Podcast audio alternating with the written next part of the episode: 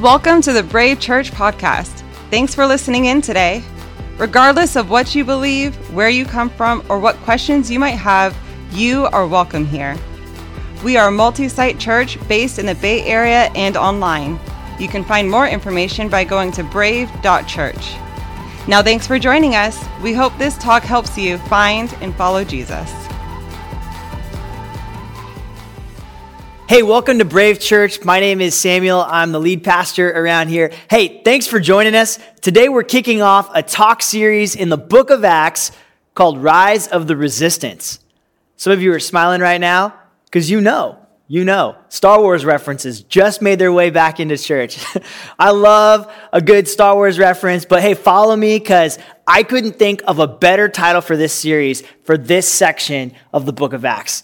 Recently, I was at Disneyland with the family, and it was my first time getting to see the new Star Wars area of the park. And so we had a lot of fun. I even bought a lightsaber. Not only are they fun, but they're functional. I put my girls to bed with it like every night. It just like tires them out. I just like go around hitting them and stuff. Like, you guys, you want to see a video actually? Check this out.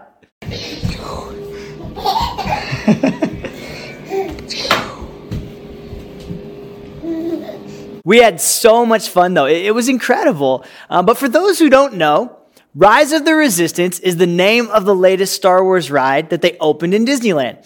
It's been super hard to get into because it opened just before the pandemic, but we were able to get in, and I've been a huge Star Wars fan since I was a kid, so this was a big moment. And I'm actually kind of mad because my family, they wanted to do all kinds of other stuff like It's a Small World and Toy Story. I could have spent the whole day in the Star Wars area. I actually want to go back for my birthday and just do that. Back to the story. If you're not familiar with Star Wars, there's basically two groups of people and they're at war. Okay, the Empire versus the Rebel Alliance. The Rebels are the good guys. The Empire are the bad guys. And so on this ride, you literally get to walk through with actors, role-playing characters, and you start off in this ship that gets captured, and then you're taken through this huge enemy starship. I took this photo of Pastor Chris, our new San Ramon campus pastor, while we were on the ride, and now it's his contact photo every time he calls me, and I just laugh. But hey, have you ever been in an experience where you just had a moment? Okay, so after laughing at Chris, I had a moment. It was this one spot where there's this epic scene and you walk into it without giving too much away, okay? But it's just like you come face to face with the enemy. They're all lined up and it gives you this larger than life feeling of, wow, I'm in this thing. It's a battle and it just feels so real. Those are the bad guys. We have to fight them. You don't get to, which would have been way more fun. I mean, imagine if I could have busted out my new lightsaber and just did some work. But the truth is this, okay? From the very beginning to today, following Jesus has meant living in a war zone. We are part of an epic battle between good and evil. Ephesians 6:12 says this, it says, "For our struggle is not against flesh and blood, but against the rulers, against the authorities, against the powers of this dark world, and against the spiritual forces of evil in the heavenly realms." Here in Acts 3, the battle hasn't quite started yet. That's next week. But what we see here is a radical perspective that gave them the ability to win before the fight had even begun. They had a winning perspective. If you're taking notes, you can write that down. The title of today's talk is A Winning Perspective, okay? In sports, they talk a lot about having mental toughness. Often that's the difference between those who made it through the pressure and the big moments and those who choke or collapse. And so what we're talking about here today is bigger than mental toughness, okay? It's not just being able to handle the pressure.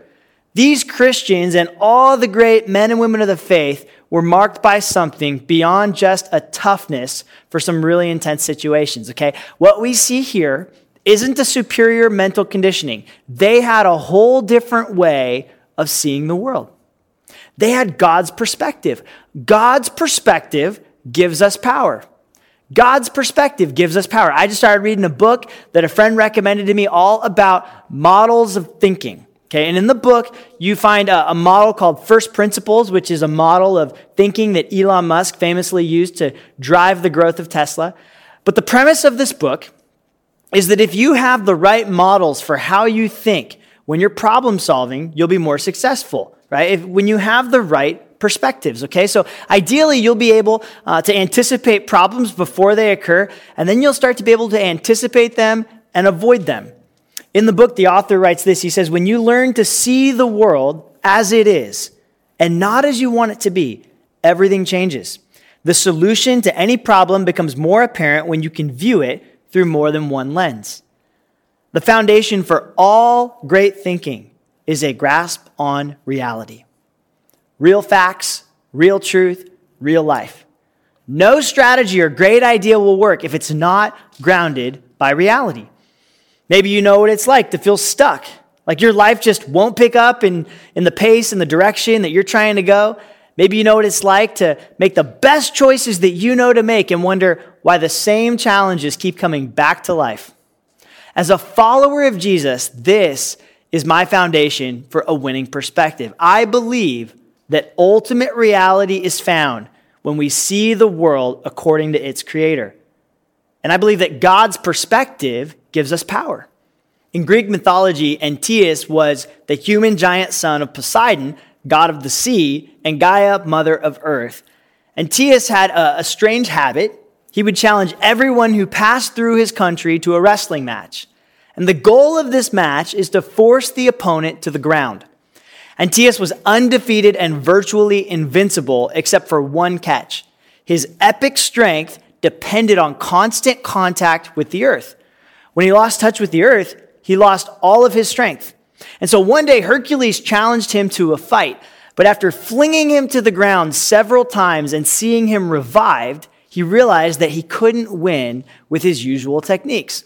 Instead, Hercules fought to lift him up off the ground, away from contact with his mother earth, and Antaeus lost his strength. And so Hercules was able to defeat him. When understanding is separated from reality, we lose our powers.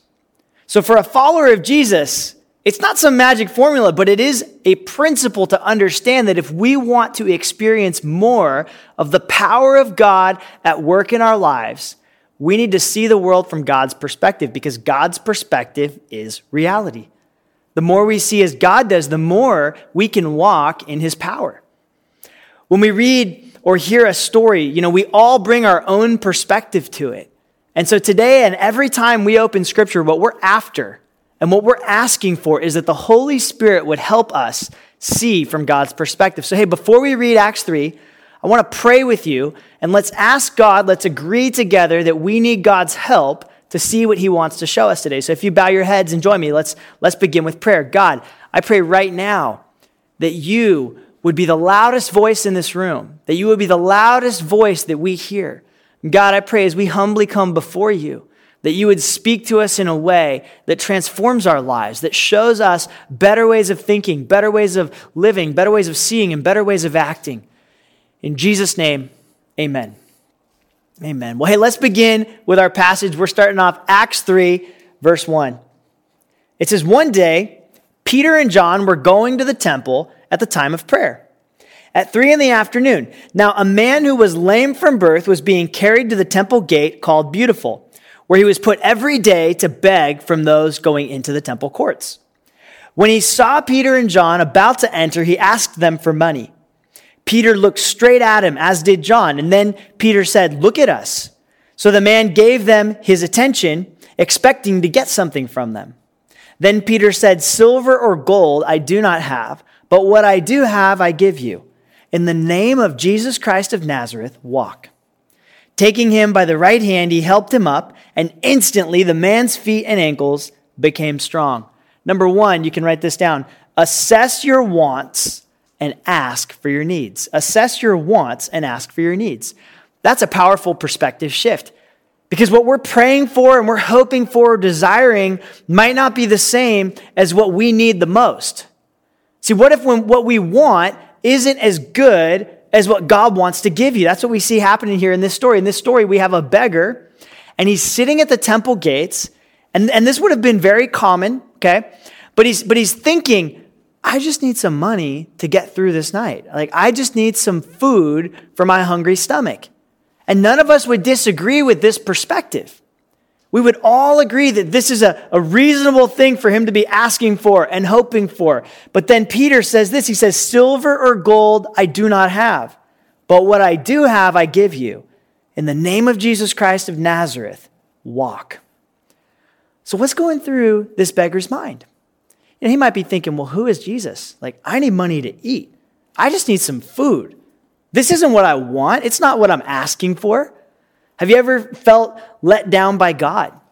Maybe you've been asking him for a new job and he's not provided what you've been asking him for. And this is honestly where a lot of people get stuck, right? When they're asking God for something and they're in this place of not getting what they want. My daughter Mia, she loves ice cream, okay? She's 2 years old and she thinks that she should get ice cream for every meal. Okay, and ice cream is great, right? None of us, I mean, if you don't like ice cream, I don't know what's up. But I asked her the other day, I'm like, hey, Mia, do you want to go on a date with Dada? And she said, yes. And I said, do you want to get dinner? And she said, no, I want ice cream. And she gets really disappointed when I won't feed her ice cream for dinner. But the truth is, what she really needs is something with sustenance, okay? In the same way, God knows exactly what we need. Sometimes he gives us ice cream, but sometimes he gives us a really good meal, which is what we need to be healthy and to thrive. And so God has this totally different way of seeing our needs and our wants. And the more we see from his perspective and we learn to ask and be aware of his perspective, the more we walk in this power. When I first moved to the Bay Area, all I wanted was to live in San Francisco. Okay, and it took me a few years to get there, but I eventually moved out, all the while serving and working here at Brave, still very involved, but I wanted to be in a place where there were people more my age, you know, and I fantasized about what it would be like to live in the city. Since I was a kid, growing up in Sacramento, I just wanted to be in San Francisco. And so I moved out there and I did a reverse commute, and it was a great season of life. Okay, I had a lot of fun, made some of my best friends during that season. I loved it. But the thing is, I didn't want to leave, okay? What I wanted at the time was to spend the rest of my life there. I wanted to get married and stay there. I even remember telling my mentors, I just think I'm called, you know, to do ministry in a more urban environment. I even told my counselor that, you know, I processed it a lot. Then I got married, and my wife, she had different desires. She had different wants, okay? She was seeing further down the field than I was. And what I mean by that is, well, she was really deeply assessing on a whole other level, really just thinking about not just what feels good right now, but what will make us persistently happy. God, what do we need? And my dad, one of my closest mentors, you know, he saw a different future for us as well, and God had a different perspective. God had called me to be based here in the East Bay, and this is where he planted me. So I accepted God's call, and when I became a dad, and that was really the biggest shift of all, because not only had I accepted God's call, but guess what? What I needed and what I wanted actually became one and the same. See, God knew what I would want before I did. When you seek God's perspective, it gives you the ability to make decisions based on a promised future that your feelings would actually trick you from accepting. Maybe you're here today and you're really disappointed because you've been asking for something for a while. What if instead you asked God, is there something different that I need? Is there something that you want to give me that's not what I think I want? What does God want to give you? Let's continue. Verse 8, he jumped to his feet and began to walk. Then he went with them into the temple courts, walking and jumping and praising God. And when all the people saw him walking and praising God, they recognized him as the same man who used to sit begging at the temple gate called Beautiful. And they were filled with wonder and amazement at what had happened. This miracle would have drawn a lot of attention. Okay, people were talking about it. There was a buzz. In today's terms, this was bigger than how Kanye released Donda. Everybody was talking about it, except the point of this buzz isn't really about Peter and John or the guy who got healed. So let's continue verse 11, see what happens. It says, while the man held on to Peter and John, all the people were astonished, and they came running to them in the place called Solomon's Colonnade. When Peter saw this, he said to them, fellow Israelites, why does this surprise you? Why do you stare at us as if by our own power or godliness we had made this man walk? Number two, the power of God in us is not about us. Okay, the power of God in us is not about us. When Peter saw that they were being credited for what God had done, he immediately pointed them back to God. And you know, this can be a little tricky for us because the tension is, well, what did I do and what did God do? You know, Peter said yes to God. Peter obeyed God. Peter had a part to play, but only God could make a lame man walk. Peter had to know that he had God-given power and authority, and then he had to act in faith that God would do what only God could do. See, Peter by himself, he couldn't do it. But God seldom does miracles by himself. He chooses to partner with people. The interesting thing is there are some things that we do, right? It's not wrong to recognize Peter's part. It's just that when we confuse the power of God with our human ability, it can hijack God's glory. God deserves the glory for every miracle that he does. God's power working through us is not about us. It's first about God, and it's about what he's doing. Then it's about us as children of God and servants of the Most High. Have you ever met someone and you just thought, man, they are so arrogant? Don't say their name out loud. If they're sitting next to you, don't elbow them. But I'm just saying we can all probably think of someone, right? Well, I don't see myself as particularly prone to this kind of arrogance, but I will say this. I've always felt more comfortable with the line of thinking that says, give God all the credit for everything. And in a sense, we should, but in another sense, that's not really the full picture. See, that can lead to a false humility that's just as self-centered. God does create people, and he gives them abilities, and he asks us to use our energies and our efforts for his purposes. There's some stuff that people say, I did that. You know, you can say, I recognize what I accomplished. In fact, I would argue that being able to say that really makes the God stuff stand out even more, because when you can say, I did that, you can also say, I could never do that. And that's where God comes in. When we moved here to the Bay to start Brave Church, we put it all on the line.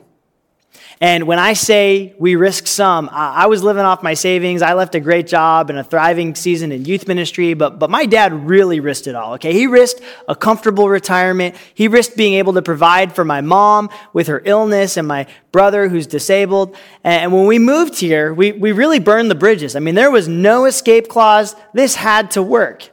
But the problem, even with saying it that way, when it comes to starting a church is, you know, how much of this working is within your ability, right? As hard as you try to make things work, as hard as you try, there's only so much that you can do. See, a church in its essence has to be a work of the Spirit. My dad says most every church plant experiences a confirming miracle within its first few years, something only God can be praised for. This church is founded on a miracle story. We had no money, no people, and no place to meet. And within 3 months, God gave us a building, people, and provision. And if you haven't heard the whole story, join us for Fast Track next week. We go over the whole origin story in step one of Welcome to Brave.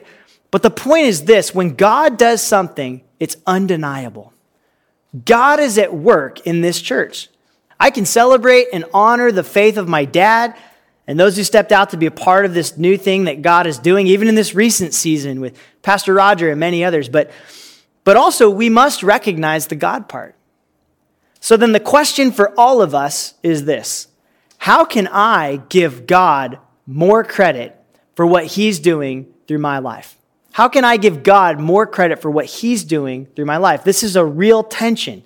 It's not always clear. See, on one hand, it's wrong to take credit for what God does, but it's also wrong to give him credit for what we do. In the Bible, there's a parable called the parable of the talents that shows us that we were put on earth to work, that we were put on earth with purposes that we were created to fulfill. And God not only recognizes, but he rewards us for using the talents that he's given us to help others. So I think a good starting point is just to ask yourself, well, what in my life could I have never orchestrated, strategized, or made happen? Thank you, God, for blank. Thank you, God, that she said yes. Thank you, God, for this job that I really wasn't qualified for.